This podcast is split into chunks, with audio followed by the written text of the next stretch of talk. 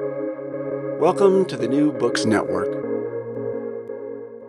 The one quote that everybody knows from Vladimir Putin is what he told the federal assemblies on in November 2005 quote the collapse of the Soviet Union was the greatest geopolitical tra- tragedy of the 20th century. That's the that's the, the quote that everyone knows. However people forget the first half of that sentence because what Putin actually said was for the millions of Russians who found themselves trapped outside the borders of their homeland comma the collapse of the Soviet Union was the greatest geopolitical tragedy of the 20th century I mean, that's really important difference. It's really that important because he's talking about those Russians, those poor Russians that that he kind of as the savior of Russians and you know the uniter of the Slavic peoples. You know, it is now now his mission to to save them.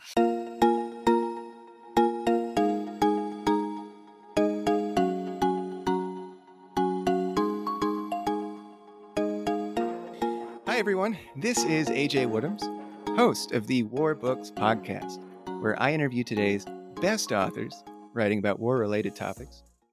Today, I am really excited to have on the show Owen Matthews for his latest book, Overreach The Inside Story of Putin's War Against Ukraine.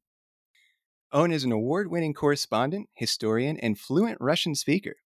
He has lived and worked in Moscow for over 25 years He has built up an unrivaled network of contacts who have worked in Putin's administration, security services, armed forces, and propaganda machine, and worked first as a staffer for the Moscow Times and then as Newsweek magazine's Moscow bureau chief.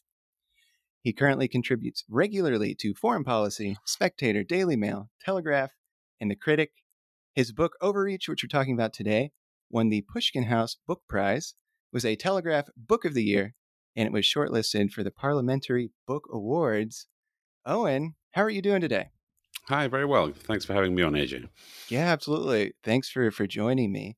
And I really love having people who are writing about Russia Ukraine on this show. Uh, we've had a few others. We were talking. I had Serhiy Plokhy on. Mm-hmm. Uh, Mark Galeotti was on. Uh, mm-hmm. Christopher Miller. Lots of lots of other people who are writing about the war and I'm always so grateful for them to to come on. So so thank you for talking about this very urgent and relevant topic right now. One of the first questions I like to ask people when they come on the show and, and talk about their book is in your own words, what is your book about?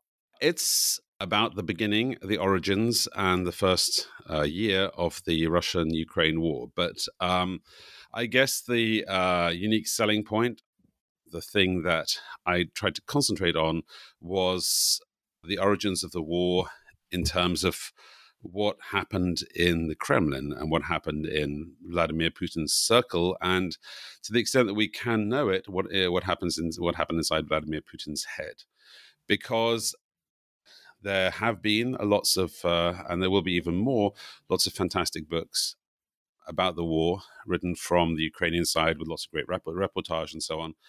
But uh, for me, when I conceived this book, it was pitched in uh, you know, in uh, I put together the book proposal in the, the first month of the war in in, in March of uh, of of 22, and what I realized was that there's going to be lots of books about the, the the the progress of the war, but in many ways, Ukraine is not really the story of the origins of the war. Ukraine is sort of weirdly peripheral to why this happened. It's really a Moscow story. It's uh, a tale of a particular confluence of circumstances, of paranoias, of misinformation, of delusions, of opportunism and personal politics. And all of those things happen in the Kremlin and in Moscow. So the intent of the book was really to explain why the war happened. Uh, I worked in Russia for 25, uh, well, for about half of the 25 years that I worked for Newsweek. I was uh, in Russia uh, as Moscow correspondent, then as Moscow bureau chief. And until um, until the outbreak of the war, I used to go uh, at least every month or every couple of months to Moscow for work purposes, basically. And uh, after the war broke out, I went three times.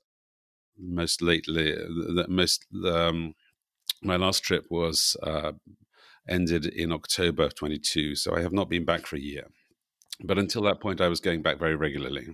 And so, what was it that that made you think I got to write this book? I got to get, I got to, I have to let people know I've I've got to get this out. What, what was it that sparked this book for you? Well, I realized that actually, by dint of seniority, in other words, by just having been in Russia for a very long time, uh, I actually find myself knowing a lot of uh, people who, as the Russians say, are sort of при I mean, they're, they're, they're, they are certainly not in the inner circle of Kremlin power, but through various uh, journalistic uh, work, I had quite a large network of, you know, I would say second rank people, uh, you know, uh, by which I mean sort of heads of Duma committees, you know, uh, uh, regional governors, heads of, you know, uh, m- members of uh, the upper house of the, of the Russian Parliament's uh, uh, foreign policy and security committees. Uh, I knew quite a lot of soldiers from Chechnya who had now become general officers um, I found myself sort of curiously well connected in among um, Moscow media executives and uh, and so on and so forth. Uh, I'm I'm not boasting. This is based basically what happens to every foreign correspondent when you spend literally a quarter of a century reporting on a country. Your contacts kind of suddenly, you know, all kind of become senior and interesting.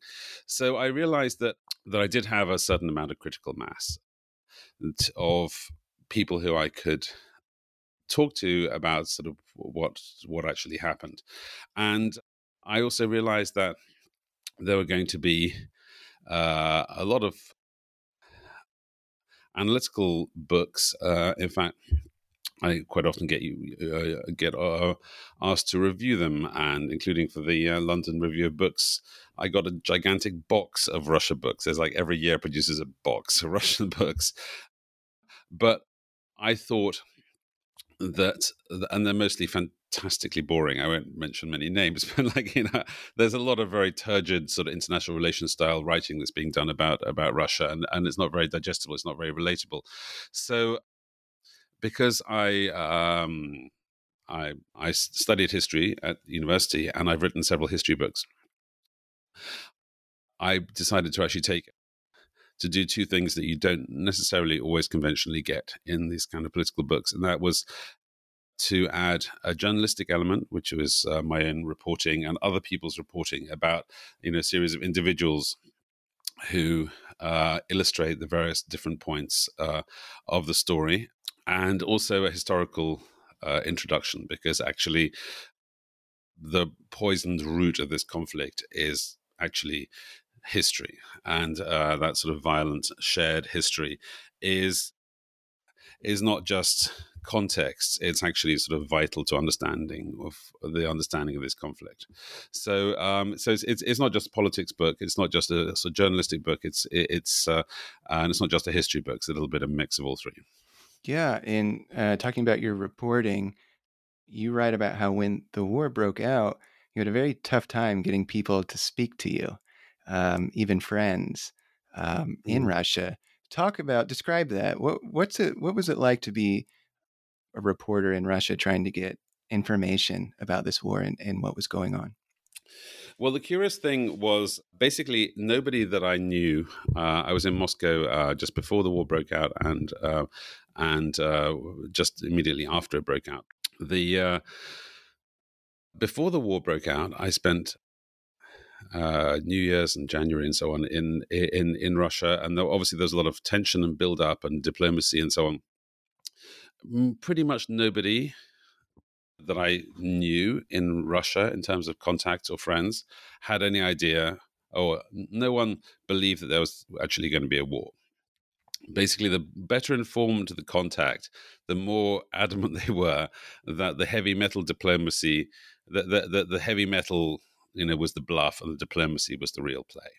Literally everybody thought that, you know, from the you know heads of, of government channels to you know people who are sort of close to Sergei Lavrov, you know, foreign ministry people, to you know government people, people who have been the sort of you know former ministers, and so on. The, the complete consensus of informed opinion in Russia was that it's not going to happen, and then suddenly, bam, it happens. So everyone so is completely thrown for a loop by this. That's so in- interesting because in Ukraine, it's the same situation uh, that you write about. The president doesn't believe, President Zelensky doesn't believe an invasion is going to happen. A lot of his inner circle also doesn't believe uh, that's going to happen. So it's interesting that both sides, with the exception of Putin and his very close circle, nobody actually thought that this war was going to happen. I mean, I, I, there's there's there's a there's a small qualification to that is that quite a lot of people believed that there was going to be a limited offensive, that Putin was going to go and t- uh, at least occupy the rebel republics of the Donbass. So, you know, but literally nobody anticipated they were going to do a full scale invasion and go for, for Kiev. I mean, that was a really very well kept secret. But by, but but uh, just to answer your original question, the Kremlin's actions just threw everybody for a loop. And uh, in the first weeks of the war, uh, there was a lot of, you know, uh, the Russians were very gung ho uh, about taking Kiev in, in, in three days. Then it was a week, and then you know the, the but the effect of this very sudden and violent move on the Kremlin's part on the Russian elite was to suddenly signal that the old rules were broken you know the old rules of what you could say who you could talk to and the new rules were not yet clear not not yet written. You know we found ourselves suddenly and abruptly in a world where the kremlin could suddenly do something as crazy and unexpected as suddenly mount a full-scale invasion of ukraine and that has all kinds of ramifications in the minds of people whose lives and livelihoods and careers and so on are intimately linked to their good relations with the Kremlin. That led, that led to questions. You know, what else are they going to do? You know, what uh, you know, are we going back to you know some kind of Stalinist or Brezhnev era uh, rules of the, the the, the foreigners are dangerous, you can't talk to foreigners, and so on.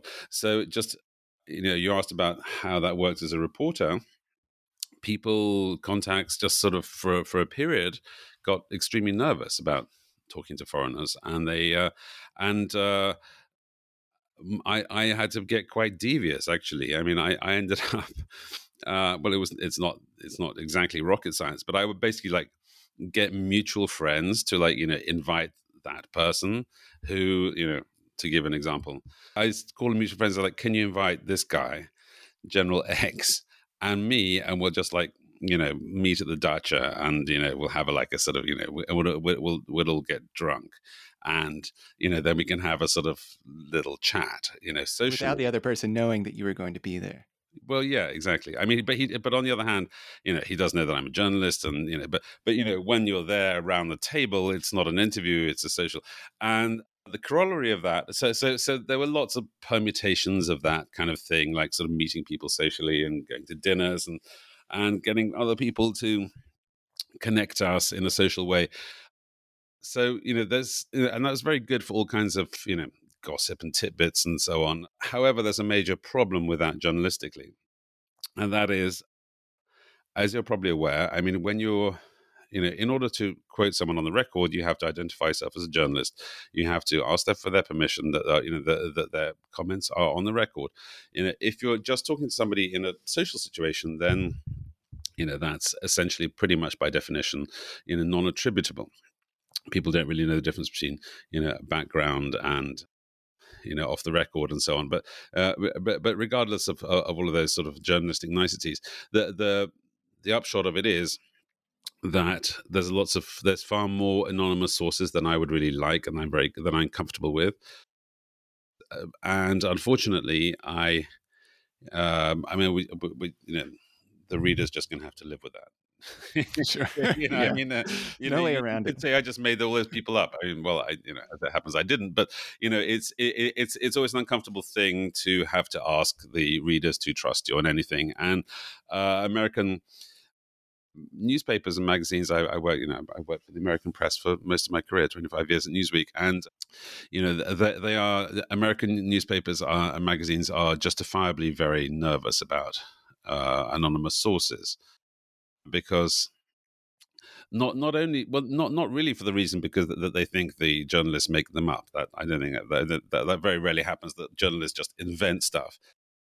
The, the the major problem with anonymous sources is when someone is not answering for their own words then it's much easier for them to mislead you that's that's really the reason why it's a it's a it's a difficult thing uh, to anonymize sources. Anyway, the, the, but um, the atmosphere in Moscow was very strange. It was one of nervousness about you know whether mass repression was going to begin because actually it didn't really begin.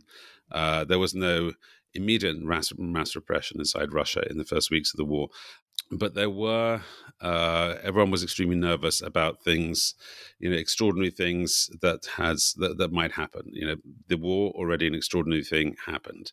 You know, could another extraordinary thing like a general mobilization happen? Well, possibly. Could the closing the borders happen? Well, possibly. So in that kind of in that kind of uh, suddenly this, uh, as the Russians say, the the the war sort of broke like a thunderbolt over a sort of other, otherwise otherwise a sort of unsuspecting bourgeois life of Moscow. Yeah, well, uh, before we dive into um, some of the, the content in your book, just a, a, bit about your background, because not only professionally did you work and, cover Russia, but you actually have uh, family connections uh, in Russia. What what what are your family ties to Russia? Well, uh, as I, I, I I spent my whole life telling people that my mother's a Russian from Kharkiv. But in fact, that's become an extremely politically incorrect thing to say because when my mother, who's still with us, is, was born in 1934, Kharkiv was the head of the was the capital of the Soviet Socialist Republic of Ukraine, and Kharkiv remains in Ukraine, but it is a largely Russian-speaking city. So my mother's family was came from had a, quite a long historical historical connection uh, with with Ukraine, and uh, I do go into it at some length. Not because people's family histories are intrinsically uh, interesting. Usually, it's quite exactly the opposite. But in this particular case, with my mother's family, they they are illustrative of something kind of quite important, and that is essentially two things: is you know, an absolutely unambiguously imperial relationship between Russia and Ukraine, and also how closely intertwined that relationship is. So, specifically, the first uh, ancestor of mine that we know of went to what is today Ukraine in 1783 in the entourage of uh, Catherine II of the emperors, and he was this uh, this guy's father had been the commander in chief of the Russian Imperial Army. And his young son accompanies the Empress on her progress through the newly kind of annexed lands of South Russia. So, I mean, it's really just, it's empire. You know, unambiguously, it's an imperial project to annex, you know, a fundamentally alien part of of of of what is essentially a foreign country, the Tatars of Crimea. But as for the rest of what is now Crimea, particularly like the Donbass, uh, was actually it gets more complicated, it gets more ambiguous because you have in the west of Ukraine, you know, uh, unambiguously Ukrainian speaking, um, homogenous non-Russian culture uh, in the far west of Ukraine. In the east of Ukraine, you have a sort of wild, somewhat analogous to what happens a century later in America. You have basically have sort of the Wild West situation. It's, it's settled by the emperors, and going forward, this guy, this guy's great nephew is my six, seven times great grandfather was governor of Kiev under Nicholas I.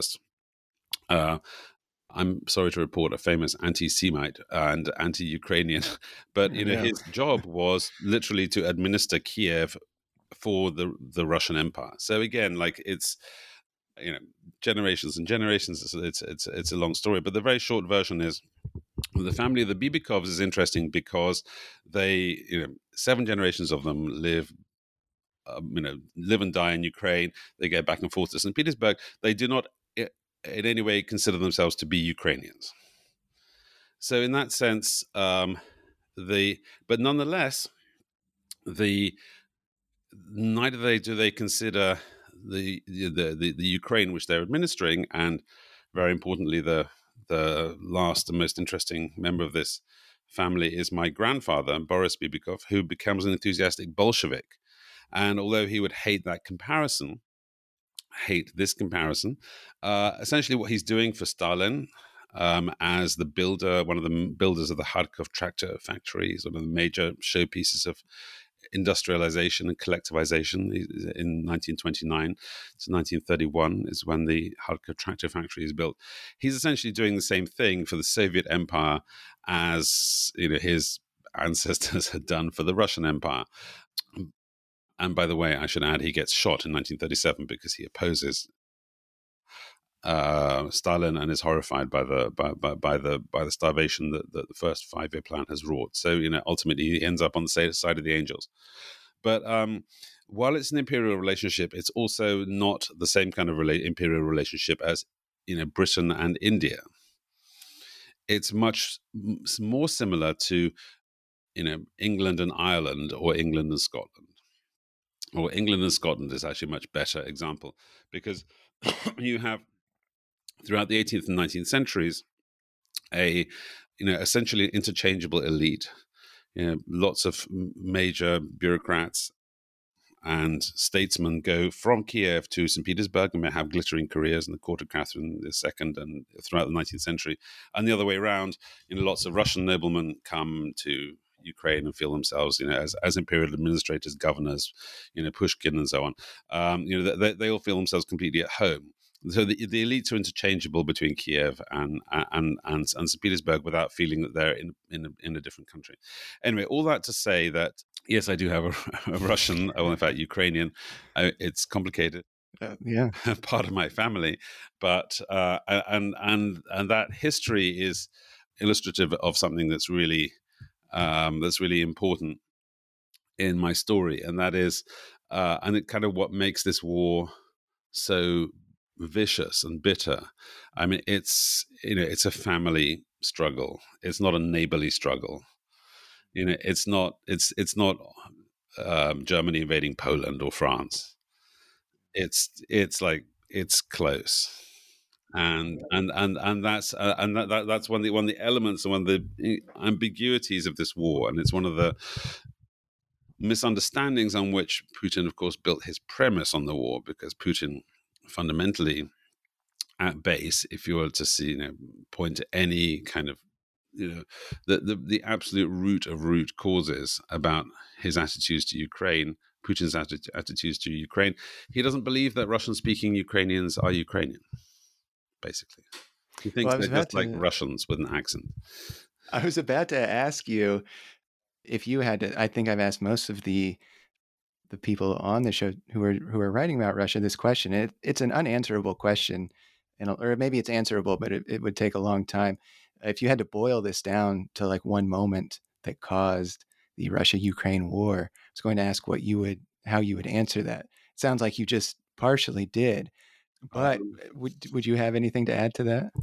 Well, that's not really a moment. I mean, it's it's the fundamental premise on which the war is it, it has has been fought is that Putin genuinely believes that these people are Russian.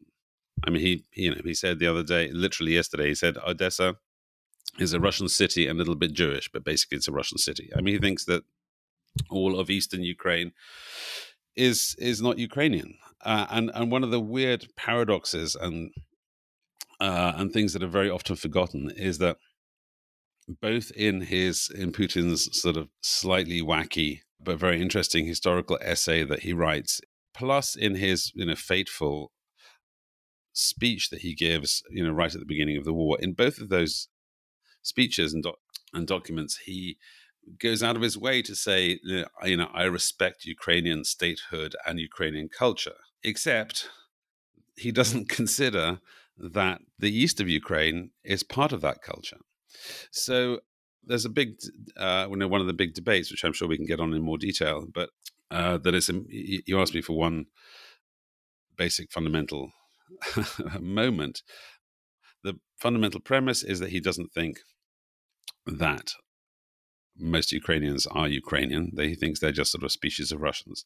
The moment I think that war really becomes inevitable. I think possibly actually the it's earlier than most people think. It's the moment that in October 2019 when a very crucial thing does not happen in eastern Ukraine. This is going to take this is going to require a three sentence explanation. In October 2019, the newly elected president of Ukraine, Vladimir Volodymyr Zelensky, does a deal with the rebel republics of Donbass to hold a referendum. It's a key.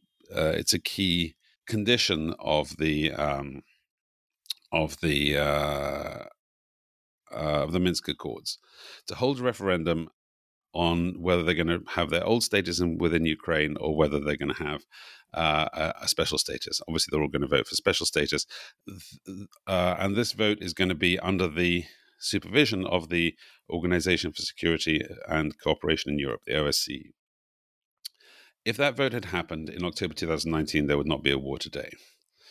The reason it didn't happen was that there was an extremely strong and vehement opposition from Ukrainian ultranationalists, particularly from Azov, uh, who were electorally tiny, insignificant vote, uh, proportion of uh, of the Ukrainian population, but nonetheless they are armed. They're all veterans, and they came out on the streets and said, "We're going to make another Maidan and kick you out of power." And clearly, they literally threatened Zelensky's life if he went, went ahead with the vote on the grounds that blood has been spilled. You you know we, we, we cannot allow this compromise. So, if you're asking for one moment when uh, this war tipped from possibility into probability, it was that moment when Zelensky completely failed to, in his attempts to reincorporate the rebel republics of the Donbass back into Ukraine. And that also signaled a moment when all of the Kremlin's diplomacy from 2014 right up to 2019 had always been to insist that the Donbass was part of Ukraine. That was the official Kremlin line. It's definitely part of Ukraine. And to you know try and reincorporate those rebel pro-Russian areas back into Kiev. Now, you know, to readers that have not been doing sort of you know, been elbow deep in all this sort of backstory, that sounds crazy. Like, you know, what are we talking about? Like, really? Like, Putin thought that Donbass was part of Ukraine? Yes, he definitely did. He said it like five million times. So, what changed?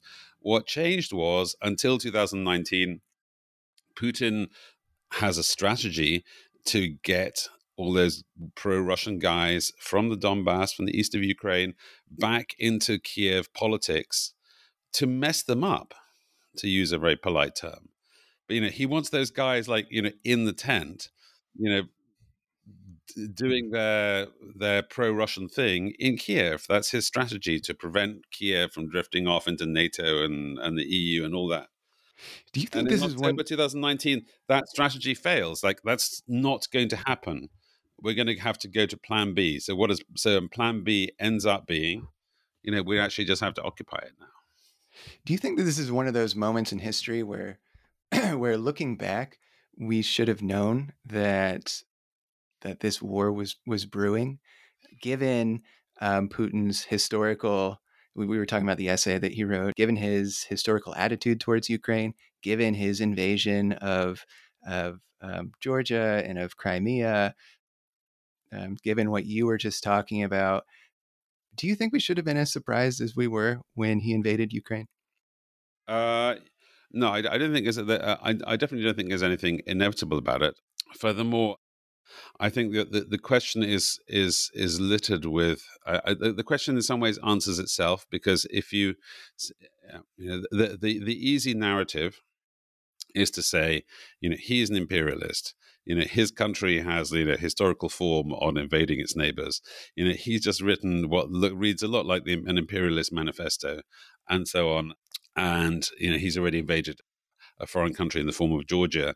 Therefore, obviously, you know, Putin, you know, Ukraine is next on on on the list. And therefore, you know, you're an idiot if you didn't think that, you know, if you didn't expect him to to to to take a chunk out of out of out of Ukraine because he's an inveterate imperialist. I mean, this is basically what you know all Poles and all Balts tell me. I had a big debate with Radek Sikorski, former foreign minister of Poland, about this, and this is his point. Like you know, you're an idiot. We warned you. However, I I kind of disagree about with that log with that logic. One chronologically, 2008 he invades Georgia, uh, and then he does indeed actually invade Georgia properly, but he invades. Uh, what he does is he occupies uh, two breakaway territories of Georgia that have declared themselves to be independent of Georgia in 1992 to three, after after the fall of the Soviet Union. Does he annex Abkhazia and South Ossetia, those Georgian breakaway republics? He does not. Putin, who's supposedly an imperialist, right? Like his whole agenda is exp- expanding the Russian Empire. He should you know incorporate those territories into Russia, but he doesn't. But for a really simple reason, because there's there's no Russians there. There's like Abkhaz there and the South Ossetians there, and I mean they happen to be Christian, but you know they're not Russians. And you know the, this this historical essay, you know, is it's you you could read it as an imperialist manifesto, but I don't think it is an imperialist manifesto. What it is is an appeal. I mean, basically a sort of you know, historically somewhat dubious, but the thrust of it is not that uh, Moscow is the inevitable imperial master of Ukraine. It's that Ukrainian Ukraine and Russia should be friends uh, because we are supposedly kind of one people, and therefore, you know, we should not let the Americans divide us. And by the way, he also says that he has, you know, respect for Ukrainian culture and for Ukrainian language and people and so on. But you know, the it's not. I think it's a misreading of Putin to call him uh, an imperialist in the sense that you know he's just going to continue consuming the entirety of Ukraine and then move on to the Baltics and Poland and so on. Uh, I think that's a misreading. I think uh, he's not an imperialist. I think he's an ethno nationalist. So that sounds like a completely sort of nonsense, you know, hair splitting international relations kind of jargon thing. But actually, it's it, it has really it has an, an important real world significance. Uh, because if he is just a mad imperialist, you know, then then then we have to deal with him in some ways. In one way, if his notional mission is just to you know, save the Russians of that, that, that are caught inside Ukraine, you know, from Nazis, you know, in Kiev, then that's a different that's that's a different story. That's a much more limited, um, as much more limited sort of scope.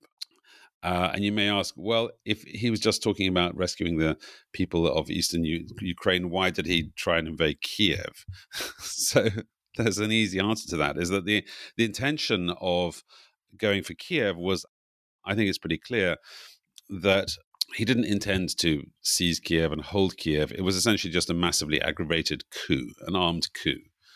And it's pretty clear that he was he intended to install Viktor Medvedchuk, his favorite oligarch, the guy who'd been putting all these sort of lies into his head about how the Russians, Russian speakers of eastern Ukraine were just dying to be liberated from Zelensky and from fascism and so on, uh, entirely self-servingly because it happens not to be true. But the uh, it was really about you know regime change in Kiev, and then you know probably occupying what he regarded as you know the, as Russian Russian Russian areas in in in Donbass and Zaporozhye. But just to finish up on the on, on the whole um, motivation part, uh, the, like the imperialist part, uh, in imperialism question, the one quote that everybody knows from Vladimir Putin is what he told the federal assemblies on in November 2005. Quote: The collapse of the Soviet Union was the greatest geopolitical tra- tragedy of the 20th century. That's the that's the, the quote that everyone knows. However, people forget the first half of that sentence. Because what Putin actually said was for the millions of Russians who found themselves trapped outside the borders of their homeland, comma, the collapse of the Soviet Union was the greatest geopolitical tragedy of the 20th century. I mean, that's really important difference. It's really that important because he's talking about those Russians those poor Russians that that he kind of as the savior of Russians and you know the uniter of the Slavic peoples. You know, it is now now his mission to to save them. So, that was the first time that I had ever heard that when when you wrote about that. You're right that that never gets mentioned with that statement, although it is his most famous quote. Mm. And I was very surprised to to read that. Another thing that that surprised me, just talking a little bit about Putin, because I've always felt like I've never quite gotten a grasp on how how Putin is is viewed. Um, I mean, I know a lot of obviously he's he's very popular, but you, you write about how, and I'm paraphrasing here, but basically uh, Putin's real attraction in Russia is that he's just like everybody else, but a little bit smarter. Um, He's the everyman, yeah. but just like a, a little bit more than that talk a little bit uh, about those perceptions of yeah. Putin. Well, I mean, I, I, I don't think it's it's it's an incredible leap for uh, many of your American listeners. Uh, to, I was thinking the same when I read that. I thought like, the same thing. Yeah. Get their minds around this concept of like you know, so the you know sort of Mister Mister Ordinary guy, you know, goes yeah. to what you know, Mister Smith goes to Washington. I mean, you know, Putin you know the, the the Putin is it's very Putin is is a populist as much as a dictator. He, he's he's in fact, I mean, he's he's an authoritarian leader, but he doesn't rule through terror.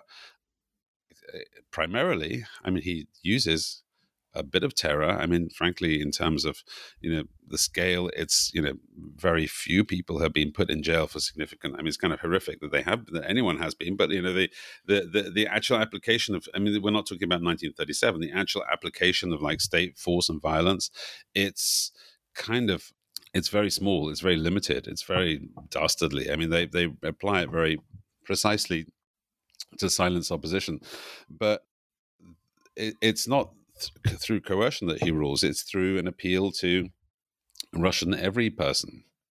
And that was the secret of his success. He made people prosperous. He sort of spoke their their language. He reassured them, and he was, you know, the the the sort of safe, safe, steady pair of hands. Which, of course, is a little bit different from the Trump phenomenon because you sure. know, you know, Trump claims to be sort of you know draining the swamp and, and going against yeah. the Washington you know uh, machine and so on. But the, the the the the similarity is that he has you know his his appeal is very much to you know ordinary people, ordinary people's concerns, and to um, and you know to present himself as know, you know, rather down to earth, weirdly, savior. He's, you know, he doesn't wear fancy uniforms. He doesn't sort of, you know, he, he's he's not like Idi Amin or, you know, he's actually kind of always in a in his boring suit. He always has his shy smile. You know, there's actually not very much imperial pomp to his public image. Well, let's let's talk a little bit about some of the the accounts that that you write about in your book. So, you you've got accounts from people who are inside, um, like the the the Kremlin and inside the Russian propaganda machine. What what's important to you about these accounts? What surprised you, and, and what do we have to learn from them? Well, in terms of, I mean, inside the Kremlin, I just have one sort of somewhat juicy piece of gossip, and that was the from somebody who had lunch with, you know, uh, someone who's known Putin personally for twenty years, who had lunch with the uh, with Dmitry Peskov, Putin's spokesman, on the Monday after the fateful Security Council meeting followed by war. And he just told me, this person just told me a couple of juicy tidbits is that according to Peskov, the participants of that Security Council meeting, you know, where they all, you know, sit in the hall and and, and tell Vladimir Putin, you know, reasons why they agree with him it's all sort of very sort of spooky and strange and and and and and, and a bit a bit uh, and a sort of a bit Brezhnevian. Um, they it's a sort of performative sort of rituals of of obedience and of sort of Putin showing off. So, so, so the, the the tidbit of information that I have is that all the people there were told that it was going out live, but it wasn't. They were just lied to. These are supposedly the 21 most powerful people in Russia. They were just lied to because you can see from their watches that, that it's pre-recorded. Secondly, and most importantly, um, that only four people in the room knew the actual full plan. So that's including so literally the foreign minister Sergei Lavrov did not know that there was a full plan to invade Kiev. You know, there was only it was only uh, Nikolai Patrushev, the head of the Security Council, Alexander Bortnikov, the head of the FSB, Putin himself, uh, Sergei Shoigu, the defense minister. Uh, it's not even and uh, sorry, and Sergei Naryshkin, who's the head of foreign intelligence, plus Putin himself. So you know, so so, so in, in terms of sort of inside gossip, that's just my little sort of piece of inside gossip. In terms of what's what's going on in the, in the propaganda machine, it's really interesting. Uh, what's interesting about that is literally nobody in the state propaganda apparatus had any warning that there was going to be a full scale invasion, and uh, it is indeed, you know, it, it's it's an interesting and sort of slightly unusual and not not exactly what one one would expect the workings of the state propaganda uh, not precisely what you would expect. So it's not like you know there's like a sort of an email that goes out to everyone, or there's you know a phone call or a conference. It's not exactly like that. So, uh, to an extent, obviously, all the editors and directors of the news channels, uh, you know, there is a kind of government government line, and there is a meeting in the Kremlin. In fact, every day, every every once a week. Uh, uh, chaired by one of uh, Peskov's deputies to sort of give the general line.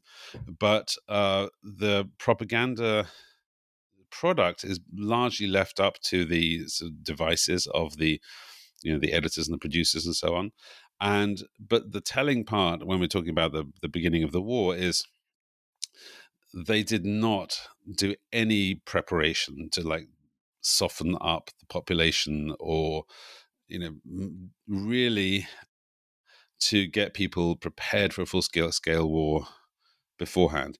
What they were doing just before, literally just like sort of 24 hours basically before the the the the, the invasion begins, there's a there's a shift. You know, suddenly they te- they they throw out the old playbook state media had been reporting that, that, that it's all about that, that we will never invade. Lavrov is saying like it's all about diplomacy, and then and then they get a signal. No, no, no, sorry, new message. You know, there are attacks on the breakaway republics of the Donbass. The Ukrainians are attacking the Donbass. So it's like a little tiny little window when they hit that line, and then bang, out out of the window that goes, and suddenly we're like, you know, the tanks rolling into Kiev, and that, so so so so even the Kremlin's propagandists are themselves kind of almost caught out by the speed of events, which tells you, I think, something about how the Kremlin operates, how secretive they are. I don't know, don't know, exactly what it means, but it, it, it means that they uh, that they're very very confident of the um, of their control over the media. That they can just like sort of say, "Oh, look, so yeah, sorry guys, like, uh, like we, you know, we, we told you we weren't going to invade like yesterday, but we're invading tomorrow, you know, and you know, go go screw yourselves, you know, and and you know, we'll just we'll just manage it. We can just turn around this super tanker, you know, because you know it's our super tanker, you know, we're we're we're in control of it, and uh, so so it's it, it's it, it, it does demonstrate a sort of uh, you know paranoia uh, and also a confidence in the propaganda product.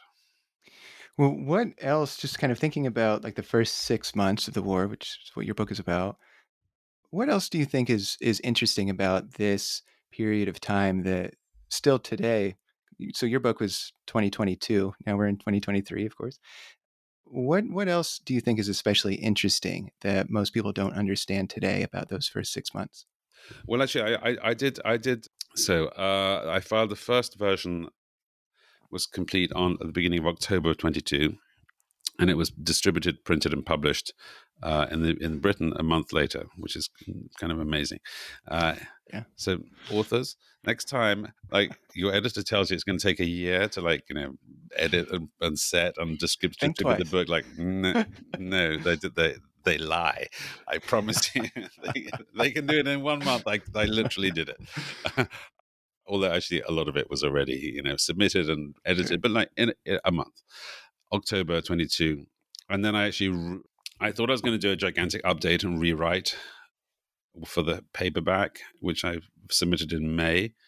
Actually, weirdly, basically nothing really changed, to be honest, uh, significantly. So, if your question is what was most surprising about the the opening phase of the war, the most surprising thing was that the uh, Ukrainians turned out to be so amazingly tenacious and and smart about their about their defenses in the north.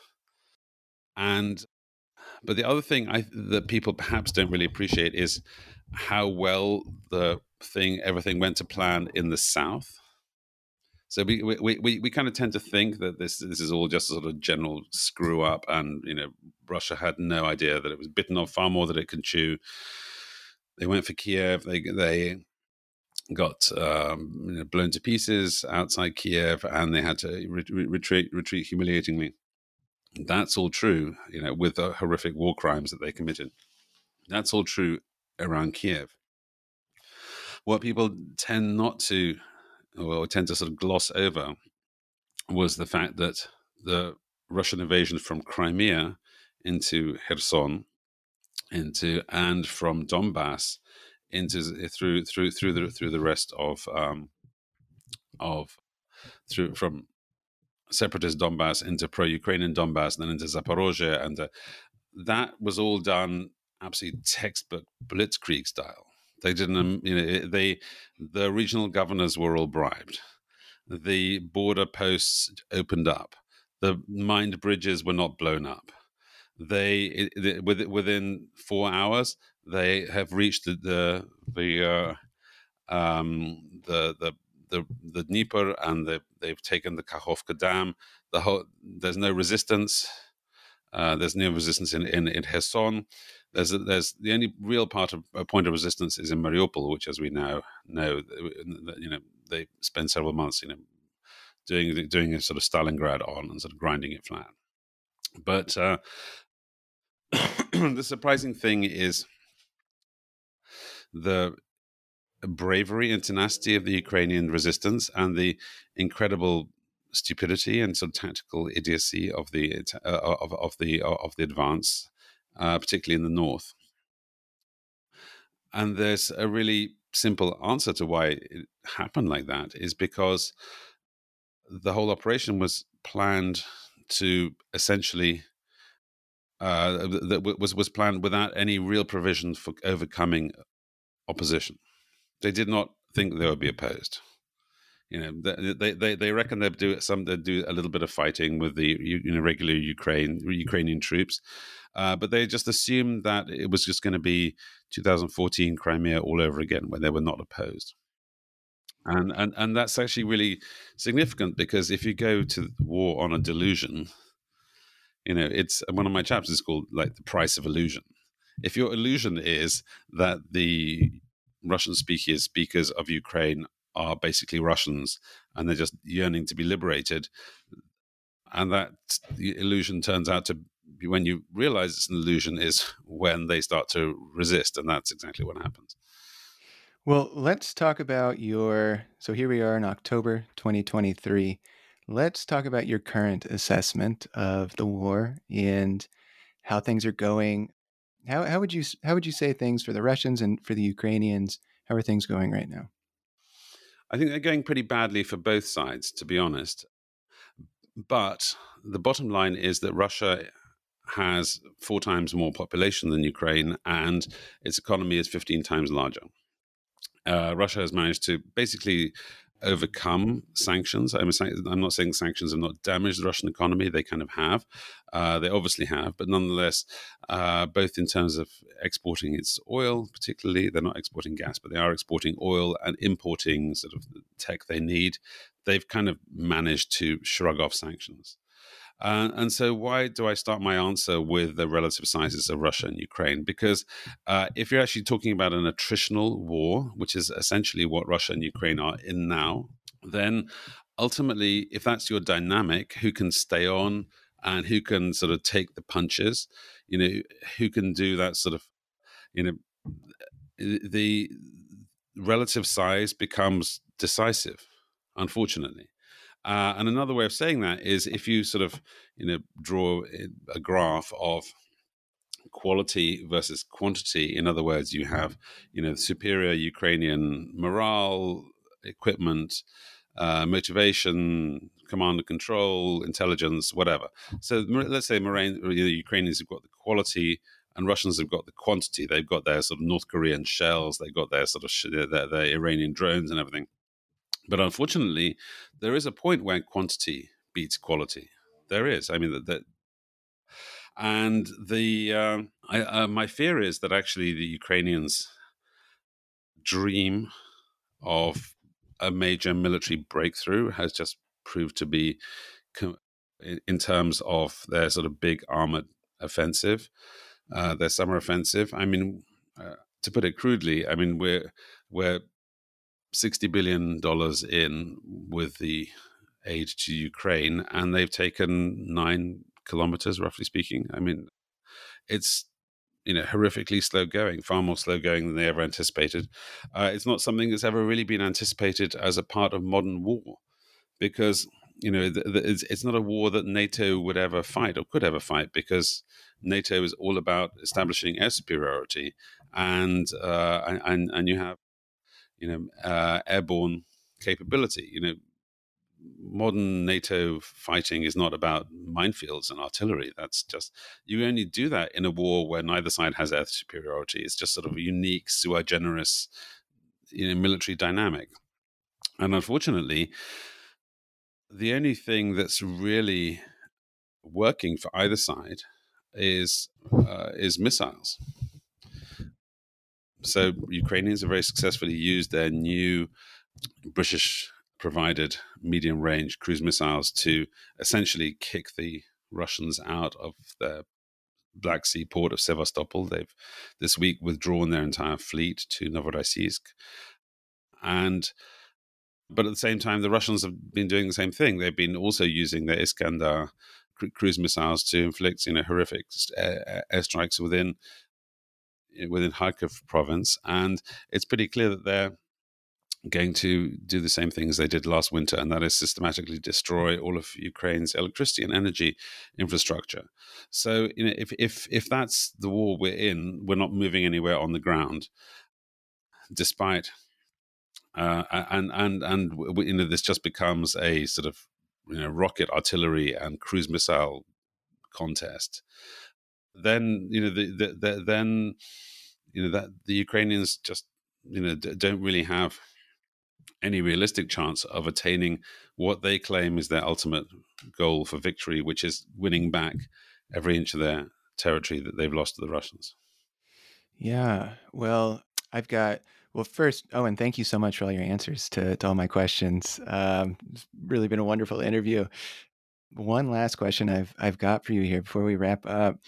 You write, uh, though we don't know how the conflict will end, we already know how it will not end there will be no complete victory for either Russia or Ukraine. Explain that. Well, uh, Russia has got nukes. Russia uh, has changed the rules of war because you, uh, it's not Iraq, it's not Syria, it's not Libya.